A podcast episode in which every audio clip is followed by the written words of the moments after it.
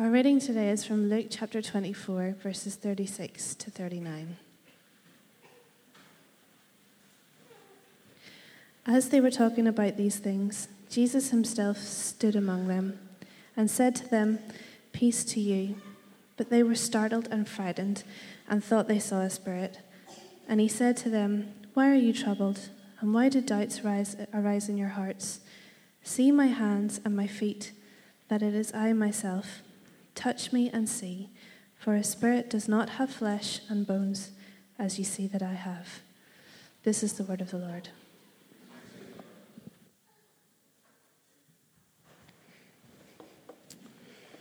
Good morning. Um, happy Easter. Um, we're looking at this section of, of Luke 24, and Jesus asks these kind of questions uh, about doubt. Um, Francis Bacon says this He says, If a man will begin with certainties, he shall end in doubts. But if he will be content to begin with doubts, he will end in certainties. Stanislaw, uh, Stanislaw Lewandowski, I don't even know, I'm, that's my best guess at that last name, um, said this. He says, To believe with certainty, we must begin with doubting. And my favorite uh, uh, expression of, uh, around doubt is, is from Václav Havel. He says, Isn't it the moment of most profound doubt that gives birth to new certainties? Perhaps hopelessness is the very soil that nourishes human hope. Perhaps one could never find a sense in life without first experiencing its absurdity. And this is really what the experience of the resurrection is, isn't it?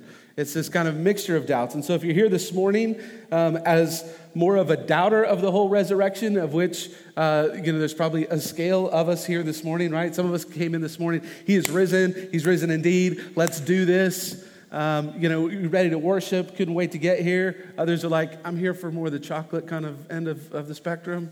Um, that's okay. You are welcome here. Um, there's always people like that here. You um, uh, are always welcome. It's part of our value here that we want to be a place where we can have spiritual authenticity and honesty uh, about where we are. We don't have to act like we're faking it um, in, any sense of the way. But also, good news if you're uh, a little bit more of a doubter this morning is that you're in good company.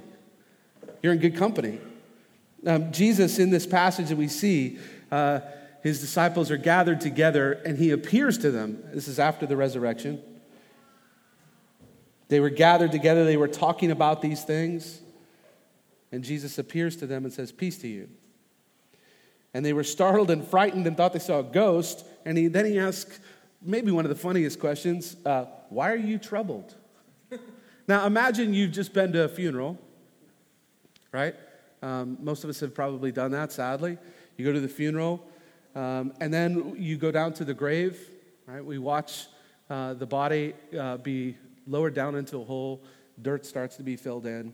Uh, and at that point, we go back to the church hall, right? We go back to the hall, and everybody has their tea and those little triangle sandwiches that are, you know, requirements at funerals.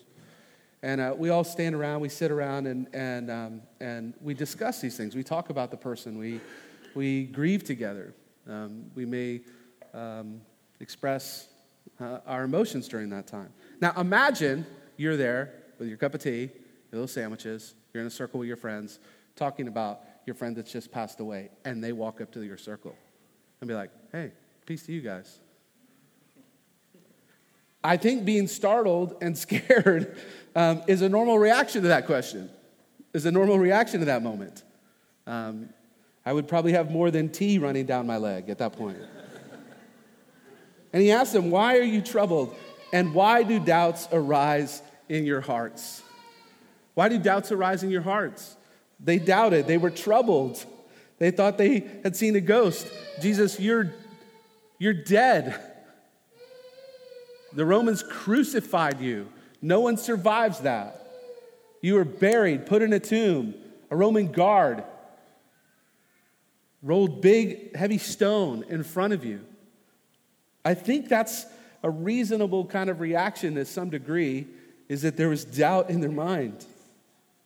And yet, Jesus' question is a legitimate question because he's not just asking random strangers. He's asking his disciples here. Remember, these are the people that were with him the last three years that saw him do incredible things, miracles, healing people, telling a raging storm to knock it off. And it did. They saw him walk on water. Peter actually walked on water.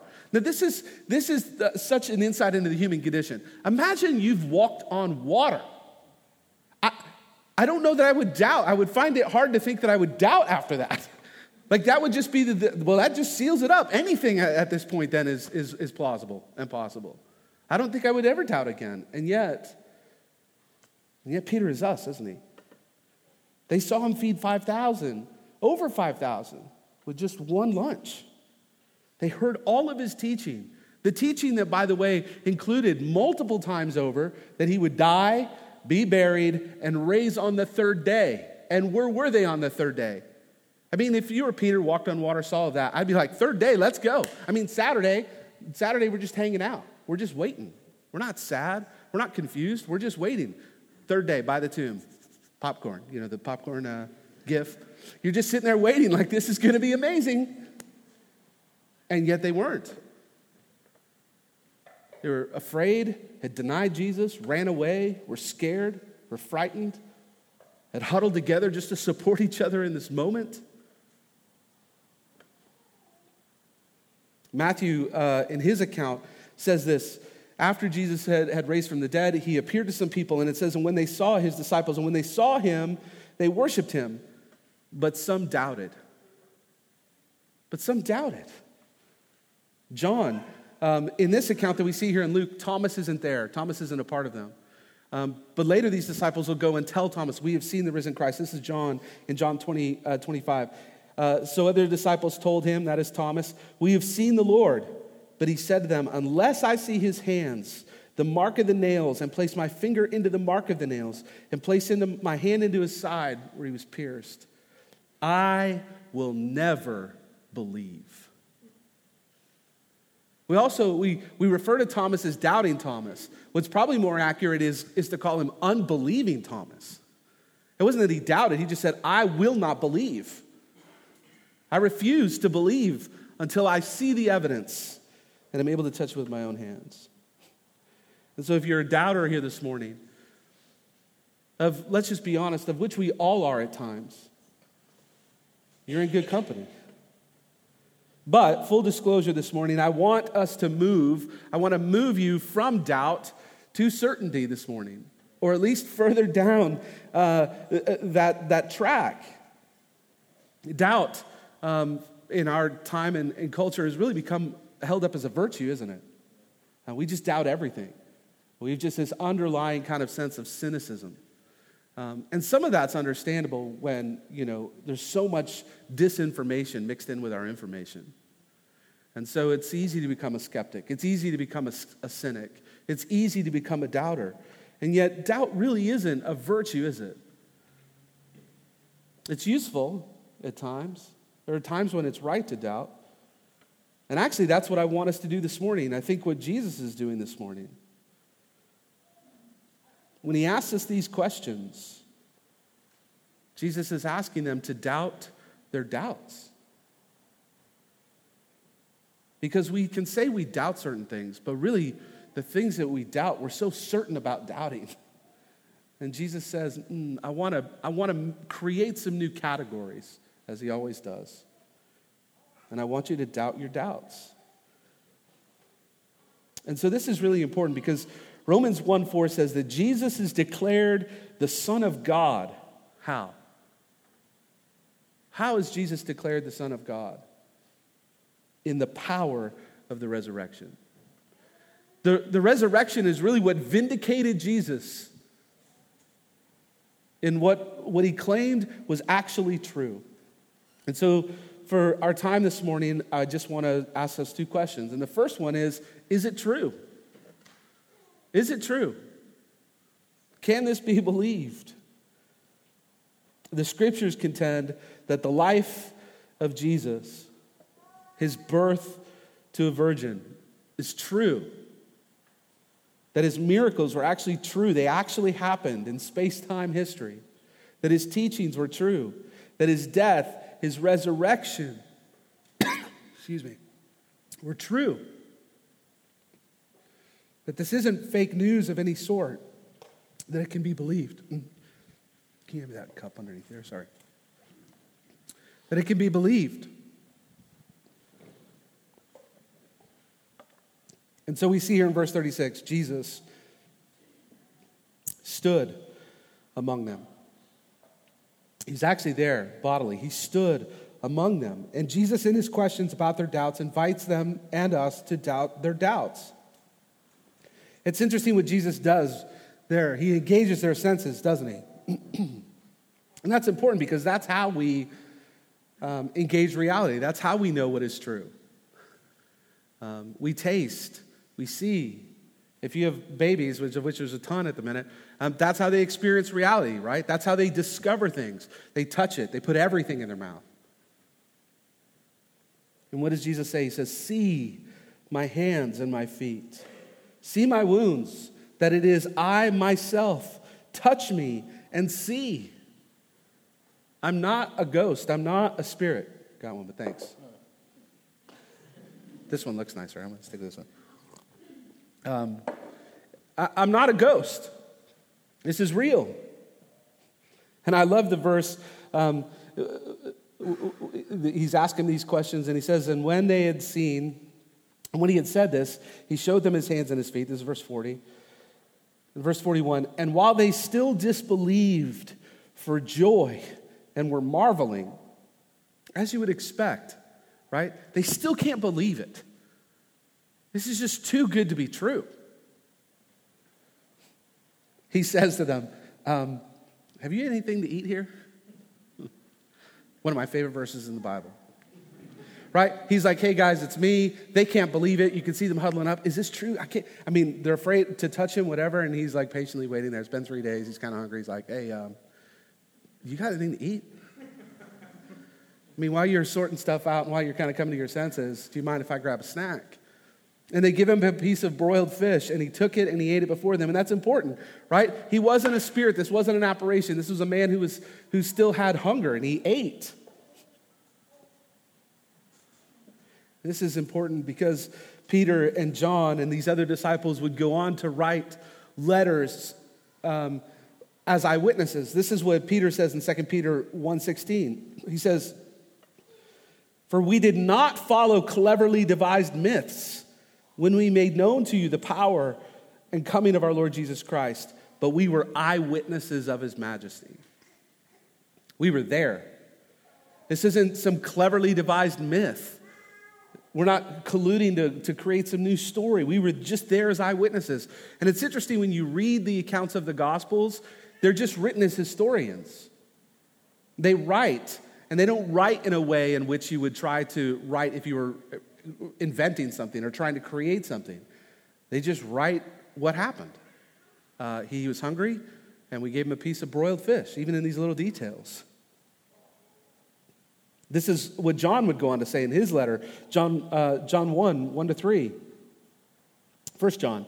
He says, That which was from the beginning, that is Jesus, which we have heard, which we have seen with our eyes, which we have looked upon and touched with our hands concerning the word of life.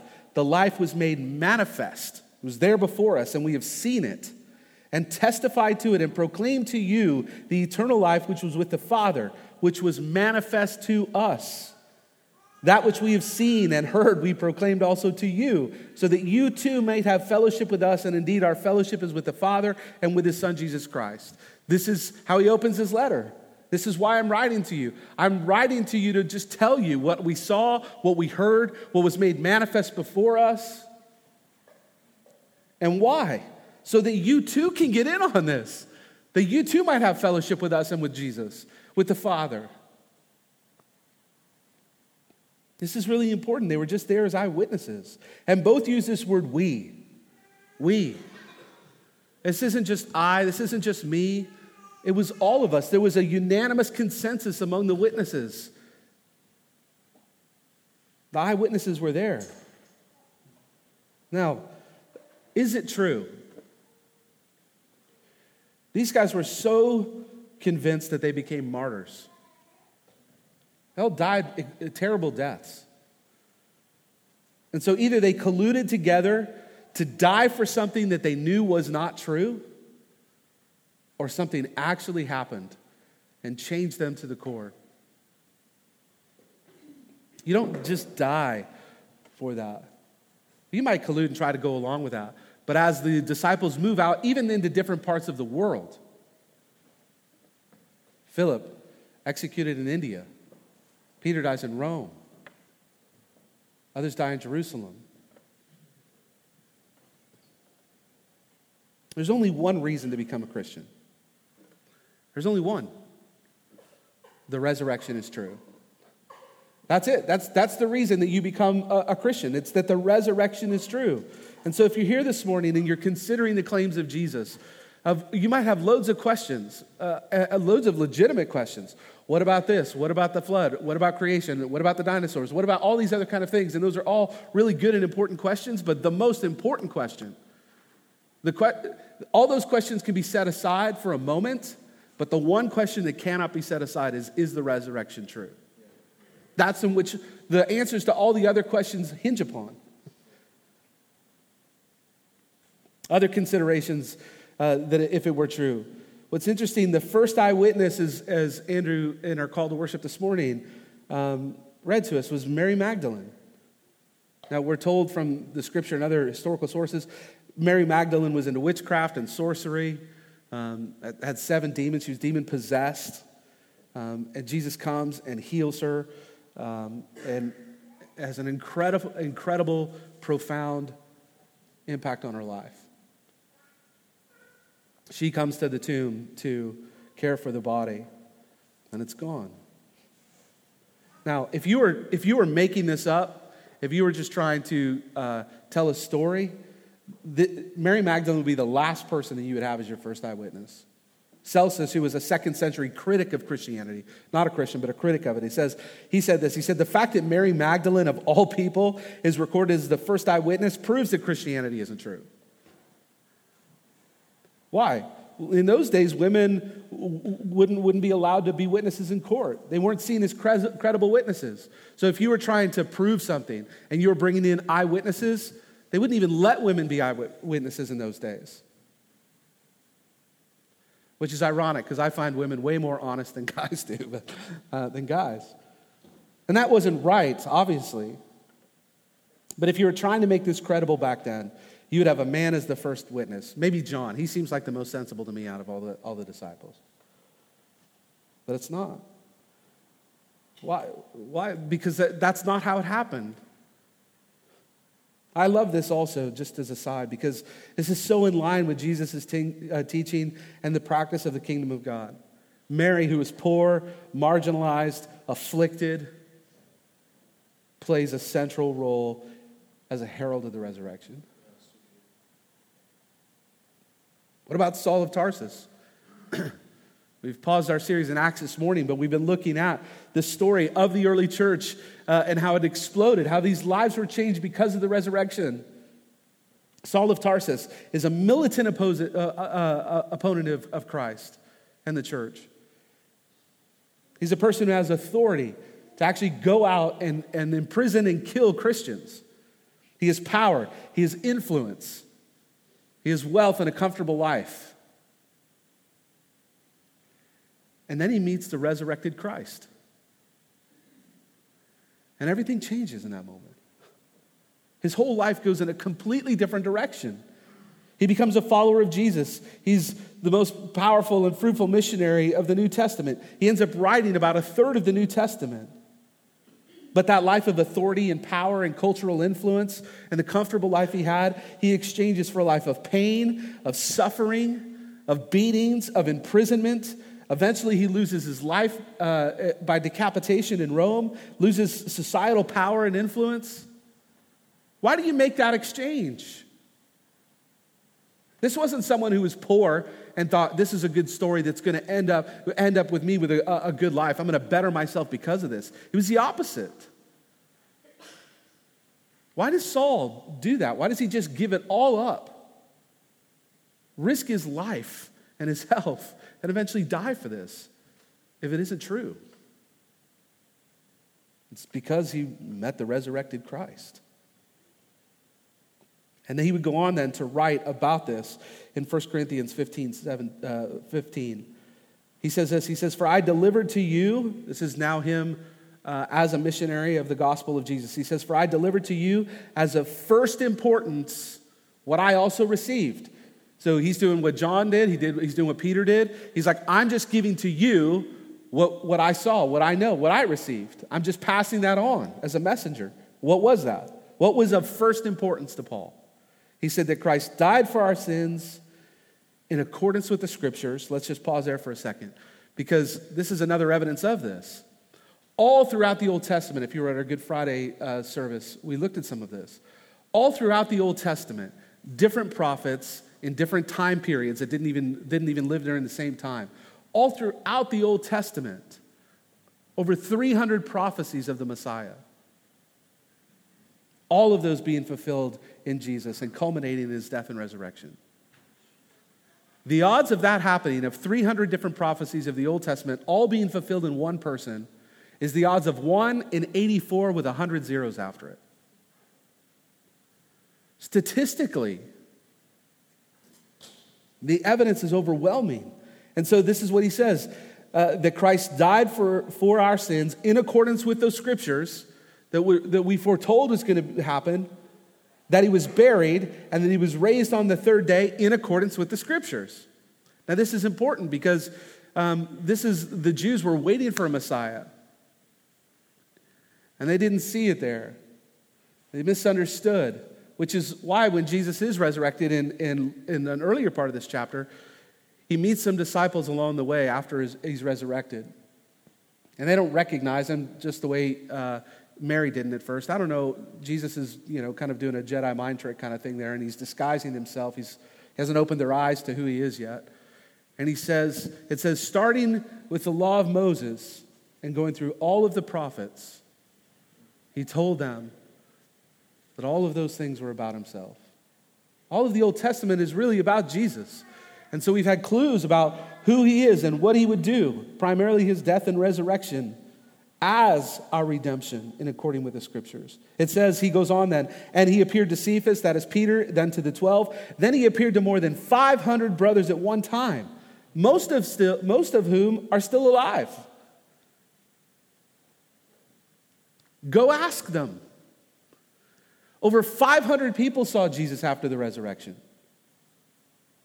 Now, these letters were circulated, they were made public.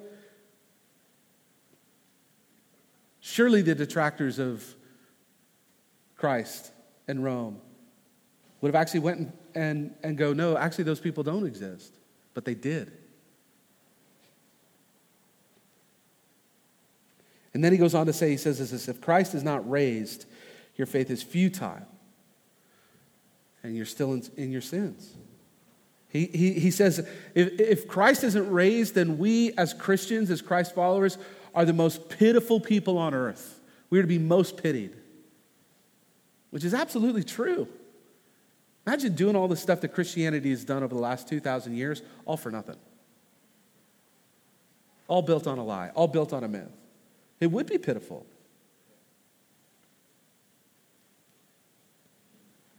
But he says, no, these people are still living. Go and ask. And so the resurrection is, is faith based, yes, right? It takes faith for us to believe in that. But it's not just faith based, it's not blind faith, it's, it's faith that rests on a mountain of evidence. No body was ever produced, multiple eyewitnesses, changed disciples, and the experience of billions of people since then, of whom you are counted amongst if you're a Christian. Right? For, for those of us that are Christians, the words that we sang are not just words to a song. These experiences that we read aren't just the experiences of other people. These are our testimonies. It's why we sang them. It's why we recite the Apostles' Creed. I believe these things. Why? Because they're not just because I'm told to believe them, but because experientially they're true in my life. Simon Greenleaf, who is a distinguished uh, Harvard professor of law, helped, helped establish the Harvard Law School. He wrote the Treatise on the Law of Evidences.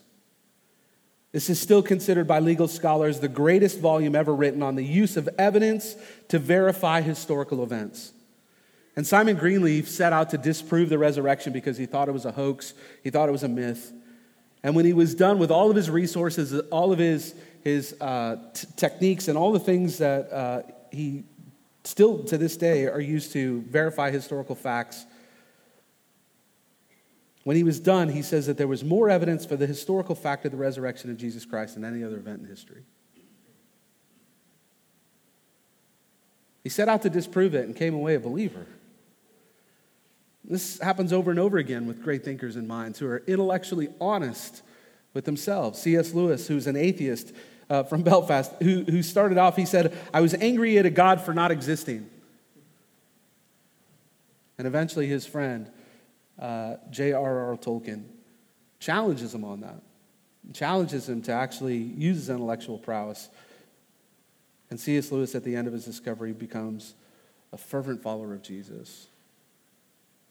There's been plenty of scientists, and we don't have the time today to go into all of these things.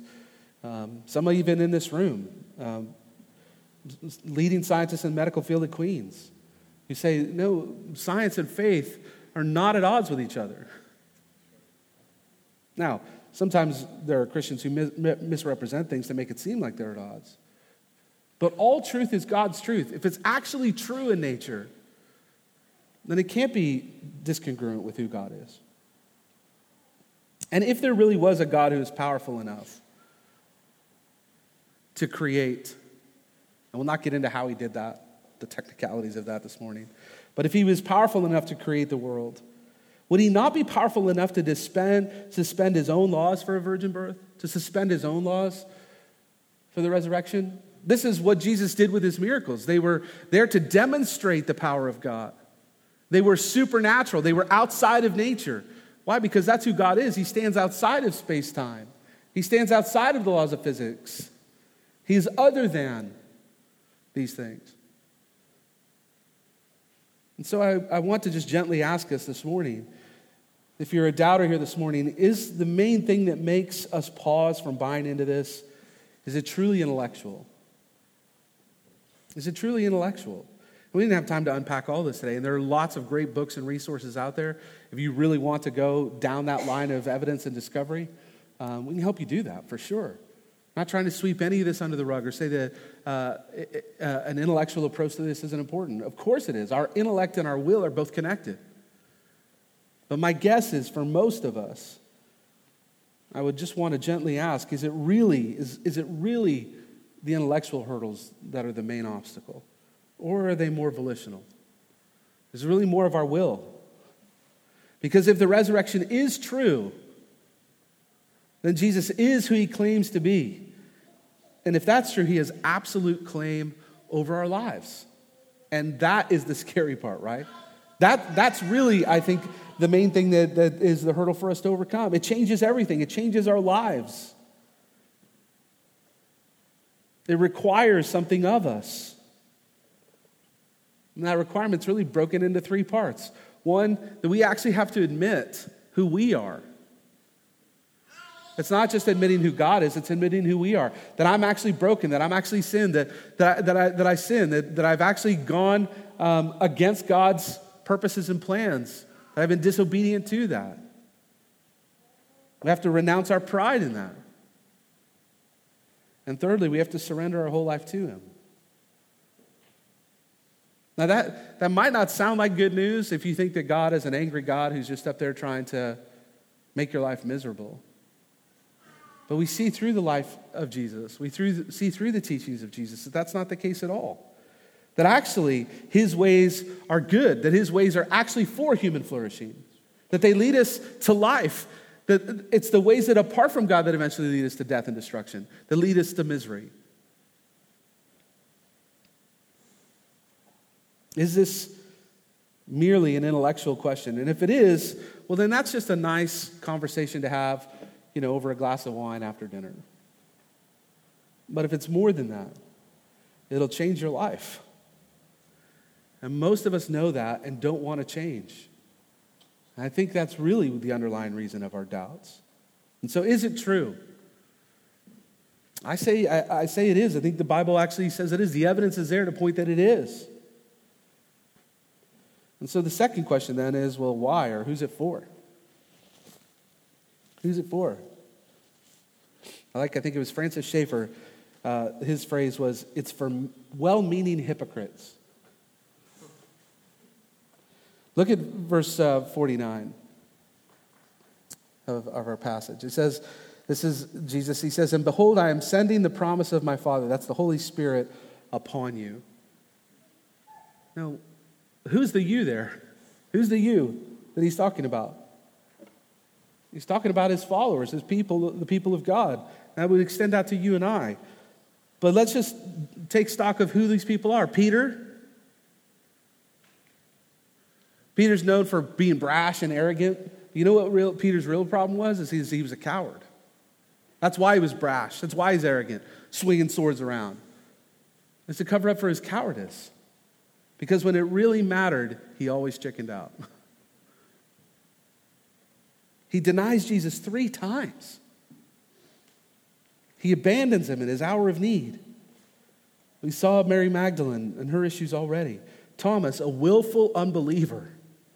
Noah, right? Great man of the faith. Well, you keep reading in that story, and afterwards he ends up naked and drunk and passed out. Abraham puts his wife in an extremely vulnerable position to save his own skin. Unprotecting husband. Jacob, a habitual liar. David commits adultery and murder. Solomon's a womanizer. Paul, as we saw, is a terrorist. All these people in the Bible. Even in our own church history, there's been a lot of good that's come out of church history, a lot of light mission, education, art, healthcare, abolition of slavery, compassion, justice. But we also have to be honest about history. There's a lot of crusading, attacking, burning, ghettoizing, flogging, lynching that happened in the name of religion as well. Some of our own kind of heroes of the faith, Calvin, Luther, involved in some pretty horrific things for people they thought were heretics. Jonathan Edwards was a slave owner. Martin Luther King Jr., serial adulterer. You're like, well, that might just be enough to disprove all this anyway, then, right? I mean, if, if God is who he says he is, then why, why haven't his people kind of done better? Maybe that's enough evidence that this isn't true. But I think there's this kind of strange encouragement in that.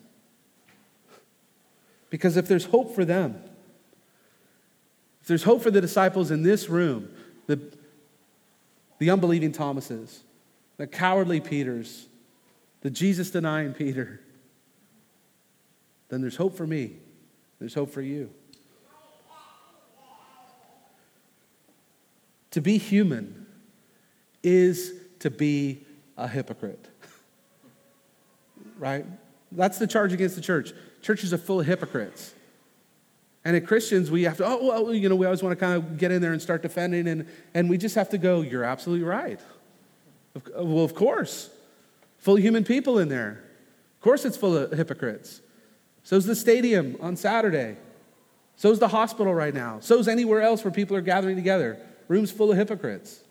Because we all say what this is our, our, our values and beliefs are, but we all fall short of even, even living up to our own values and beliefs, never mind God's standard, right? I mean, I fail my own expectations for me day after day after day. I'm not the father I want to be. I'm not the husband I want to be. I'm a hypocrite. And that's the good news of the cross. It just outs us all as needy sinners. And so this should never be a place where we try to have it all together. We try to act like we've, we've got it all put together. We put on our Sunday best, the plastic smile, how you doing, grand? I'm grand, you're grand, I'm grand, we're all grand. We all go home and we all know we're not grand. Just bring our stuff in here because this is where we actually get to have grace applied to that. We just admit that. We receive grace. So this morning we sit here as sinners, but also as saints. We want this culture of grace to permeate in our church because that is the good news of the gospel. not some self righteousness, right? That Christians would ever be known as self righteous people should never be. We should be the least self righteous people. Being self righteous is actually antithetical to the gospel. And that's why when you look at these jacked up people that Jesus said, actually, no, I'm going to I'm going to confer my Holy Spirit upon you. I have great hope in that. Christianity is for anyone. It's the great scandal of the gospel. It's universal uh, uh, accessibility. And so we are all Peter. I'm just like Peter. We're all duplicitous. We are both simultaneously loving and betraying Jesus. Is that not the human experience? Is that not the experience of the, of, of the Christian? And hopefully, as we mature in Christ, as we love Him more, the balance of those start to, to shift. But that balance will never be taken away until Christ returns. Jesus on the cross, as He's bearing all of the sin and shame of humanity, past, present, and future, cries out, My God, why have you forsaken me? And my question for me is, My God, why haven't you forsaken me? Because I have a million different reasons why God should forsake me. And Jesus didn't have one. But the reason that he was forsaken is so that I would never have to be, that you would never have to be. All those reasons that God should forsake me, Jesus took on himself and which is why he was forsaken. And the reason I'm not is because of what Jesus has given to me, his righteousness. This is what we call this great exchange. He gets our sin and our punishment. We get his righteousness and are declared right and standing before God. We get this relationship with the Father. This is the good news of the resurrection. And this is what Jesus says to them. Look at verse 44. They've given him this broiled piece of fish. He eats it, and then he says to them, These are my words that I will speak to you. Uh, sorry, these are my words that I spoke to you while I was still with you. Th- this is what I told you before uh, the death and resurrection. That everything written about me in the law of Moses and the prophets and the Psalms, that's our Old Testament, must be fulfilled, right? So he's like, Why are you troubled?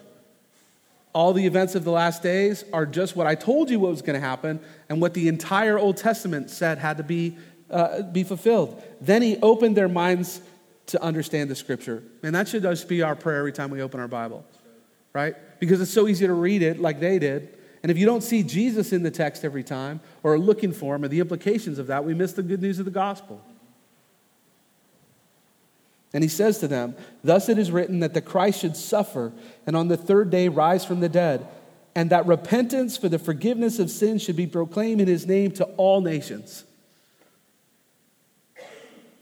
This is what Jesus has come for the forgiveness of sins. This is what his death was for. And the resurrection is the vindication that it is true, that it is right. We talked about um, a Good Friday service that Jesus actually takes our debt, and our debt, uh, as we saw in the scriptures, is nailed to the cross with Christ, as, as Paul says. Right? So my debt has been paid for. But you have to have a receipt, right? Showing that, that you've actually paid for something. If you try walking out of a store or a restaurant and you don't have a receipt and someone says, Whoa, whoa, whoa, did you buy that? Did you pay for that? You have to have something to prove that it's actually been paid for. The resurrection is the receipt. The resurrection is no, this is the proof that it's actually been paid for. It's the receipt. And so, even in my own heart, I have to move my heart constantly from Good Friday to Easter. I have to constantly preach the good news to myself. It's why we gather here week after week after week. Because I'm a well meaning hypocrite. I'm a bundle of of paradox, this bundle of doubt and belief existing in the same person, depending on the day, one more than the other, maybe. I love, um, in, in June, we're going to have uh, uh, a guest preacher with us uh, called Ray Ortlund. So, Ray is uh, getting ready to retire from his church. He's, he's a little bit on the older side as a pastor, but he's part of our Acts 29 network. Uh, he's going to be here. And he planted a church in Nashville, and they uh, called Immanuel, and they have what they call the Immanuel mantra. Right? This is the mantra for their church. I love this. It's in three parts. It goes like this: one, I'm a complete idiot. So far, so good. I think we've covered that bit already. Two, my future is incredibly bright. And three, anybody can get in on this. I love that, right? Because most of our life is a Good Friday experience rather than an Easter experience. It's hard, it's difficult. Romans 8 says this For I consider that the sufferings of this present time are not worth comparing with the glory that is to be revealed to us. For the creation waits with either longing, with groaning, for the revealing of the sons of God. We live more in a Good Friday kind of experience a lot of the times. We're just groaning. The effects of my own sin in my own life, the effects of other people's sin against me in my own life, just the systemic brokenness of the, of the world that we live in. We're just groaning and waiting all, with all of creation, waiting for God to come and make this right.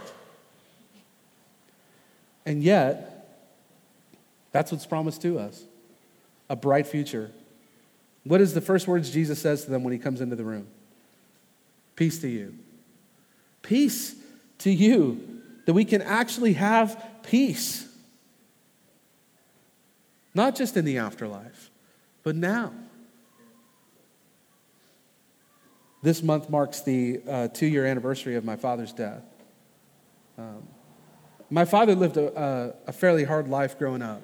Didn't grow up in a Christian home, had abusive parents, both died in their, in their 50s uh, from alcohol related disease, both alcoholics. Um, dad struggled with some of those things uh, in, his, in his early life as well. Served two uh, terms in Vietnam, saw and probably did horrible things there as war requires. Lived a hard life. Battled addictions, one of which eventually killed him as he died of, of lung cancer. And watching his um, life at the end, his physical life, um, was horrible. Just a slow march toward death that nothing could stop. By the end, he looked like he was a strong man, worked, uh, you know, blue collar guy, worked, worked uh, hard his whole life, hardworking guy.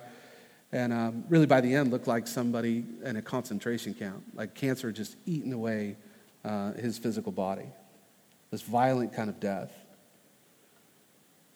And yet, at the same time, my dad was really spiritually at peace because he knew Jesus. He knew that this wasn't the end. It was the end of this. It was just the beginning of eternity. His future was incredibly bright. And he knew that.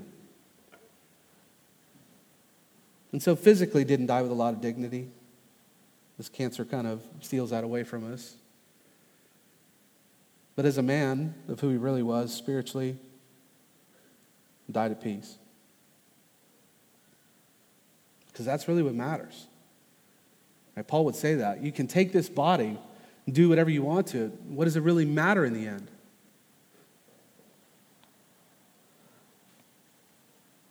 It is our soul, it is our spirit. And the good news is, is we get a new body just as Jesus had a new body. I want that because somehow he's able to like disguise himself and just walk through walls and things like that. That's pretty cool.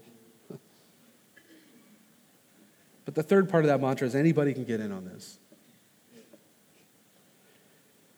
Maybe your, dar- maybe your doubts this morning aren't about Jesus. Maybe your doubts are about you, your accessibility to Jesus. Would Jesus really have you? Maybe it's just too good to be true for me. True for other people. True for those good, cleaned up kind of people. Not me, though. I'm out of reach. You ever think about why the stone was rolled away? I mean, it's not like Jesus was in there, rose from the dead, and was like, ah, I forgot about the stone. And just hanging out in there, like alive, but no one knows. Like he's just he, I mean, he just literally walked through, he just appears to people after, after his resurrection body and his glorified body.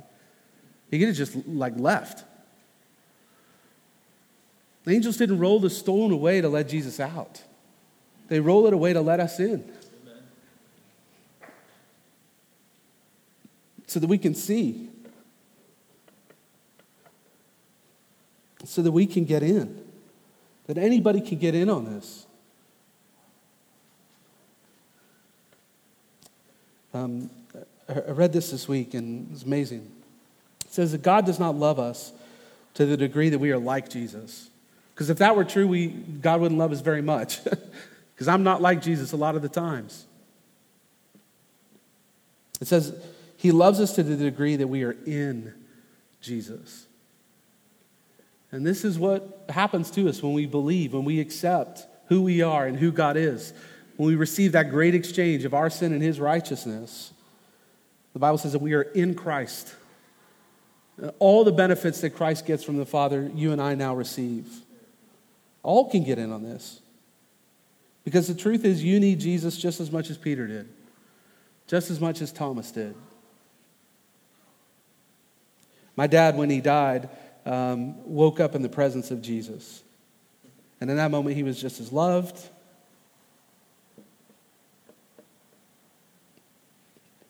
Accepted as Peter, as Thomas, as Paul, when they died as martyrs, defending the resurrection.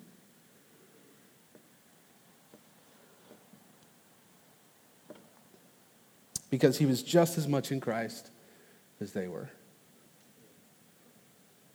And that's what matters.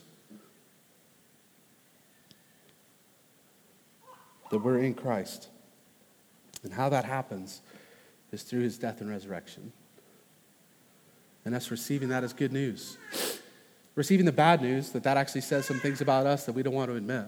But it's admitting that. It's swallowing our pride. It's coming to Jesus to make us clean. And believing the resurrection validates and vindicates all of these things. We come to the table every single week to declare these things to be true. We gather together, we sing these songs to declare these things to be true. Because we need reminded. Because we too pray that prayer I believe, but help my unbelief. And so we come and we receive the body of Christ broken for us, his blood shed for us. It's this declaration of the gospel over us over and over again.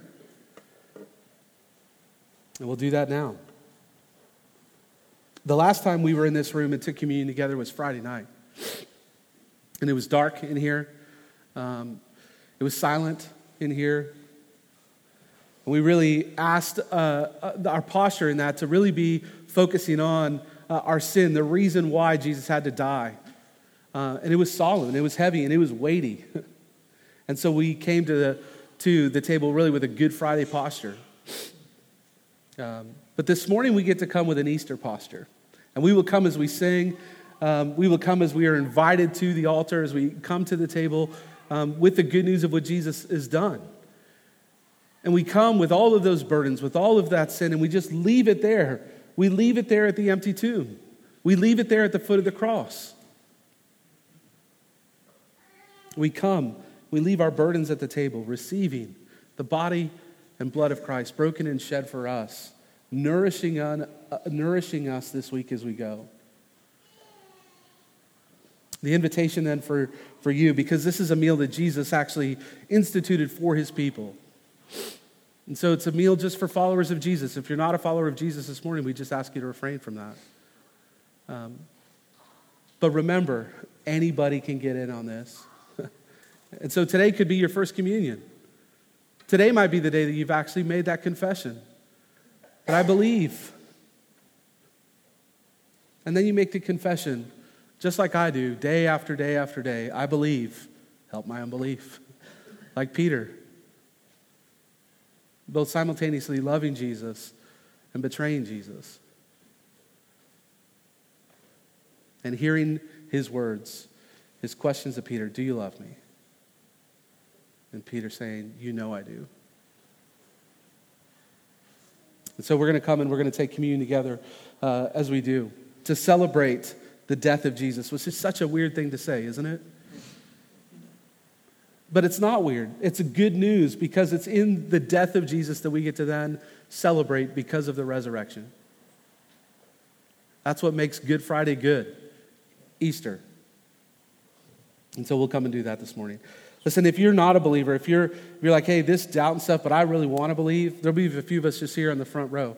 So as people come to receive communion, just come up here and we'd be glad to uh, just to pray with you and, and, and chat to you uh, about that as we come. Let me pray for us. Father, we thank you for uh, just the goodness of Jesus to come in our confusion and in our doubt, in our troubled hearts, to come to us, to offer us peace, to say, Come, draw near, touch my hands, see these wounds, believe that these things were actually for the repentance and forgiveness of our sins. That we actually get to go out and proclaim that to all the nations. That you've given us your Holy Spirit to assure us of these things, to remind us of these things, to convict us of what is right and what is wrong, to walk a path uh, practicing the way of Jesus, following our Master, is all out of your goodness, out of your grace to us. And so we come this morning with glad hearts. We come uh, with a burden that can be lifted off of us because uh, the burden of, of Jesus is light. Light because you carry all that needs to be carried for us.